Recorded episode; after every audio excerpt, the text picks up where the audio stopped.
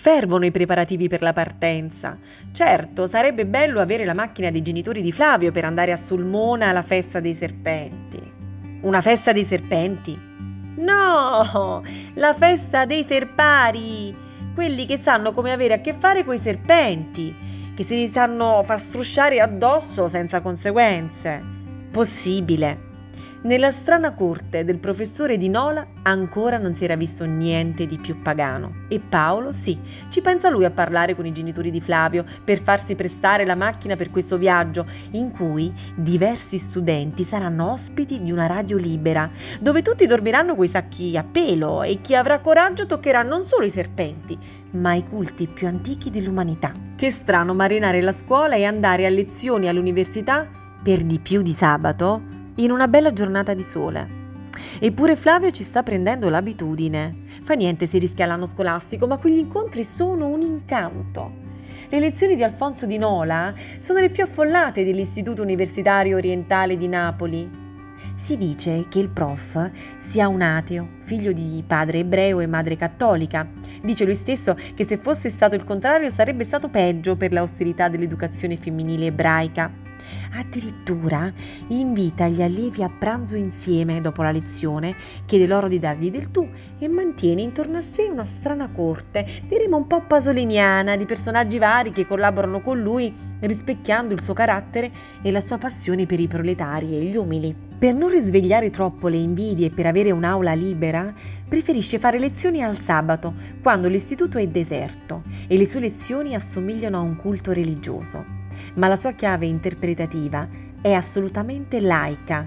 Parla di religione, per la precisione di storia delle religioni, in chiave antropologica, una disciplina che approfondisce gli aspetti psicologici e culturali dei fenomeni religiosi. E per ogni religione quest'uomo sembra avere parole così magiche da sembrare un devoto di ciascuna.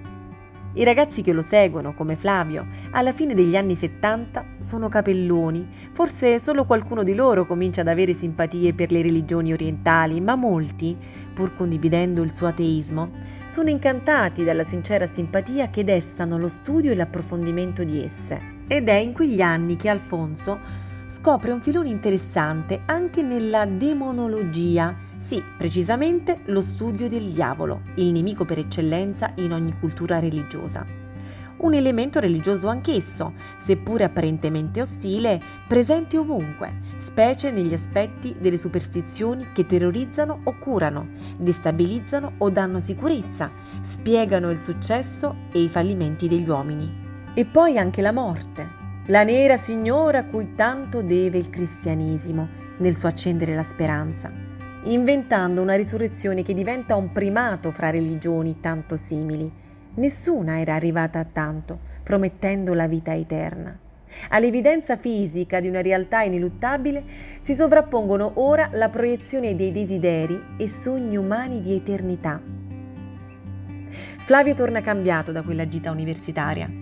Riesce a diplomarsi nonostante le assenze universitarie, anzi, farà una ricerca antropologica su una materia che aveva sempre odiato, la storia, e scopre che attraverso lo studio delle scienze umane c'è qualcosa di più interessante che imparare date e nomi di generali fissati con la guerra. Studiare la storia dal punto di vista antropologico è conoscere popoli e tradizioni, evoluzioni del costume, e viene premiato a pieni voti con la licenza liceale in cui ormai non sperava più. Ed eccolo ora piccolo universitario a frequentare quei corsi non più da clandestino, potendo anche partecipare alle numerose attività sul campo che Alfonso propone, andare alle processioni, trasferirsi in giro per l'Italia meridionale a seguire le feste popolari, sfilare alla festa dei serpenti di San Domenico di Cocullo, appunto vicino Sulmona, approfondire gli studi di Ernesto De Martino sulle religioni popolari in Italia meridionale, insomma, uno stimolante professore comunista che voleva comprendere davvero le persone umili del Novecento, le classi popolari, nelle loro invenzioni o fede, non solo nella religione vista come oppio dei popoli, ma anche come sospiro della creatura oppressa, come diceva Karl Marx. Ad Alfonso piace raccontare che di fronte ad un fenomeno di difficile spiegazione, come lasciare qualcosa da mangiare in prossimità delle tombe dei morti in offerta da parte dei parenti, ad una sua domanda insidiosa sul perché nutrire evidentemente i topi della zona, una vecchietta gli rispose Professor, non avete capito niente. Non è il cibo che ci si lascia, è l'anima del cibo di cui si nutrono le anime dei morti. Il cibo suppone pur mangiare zoccole.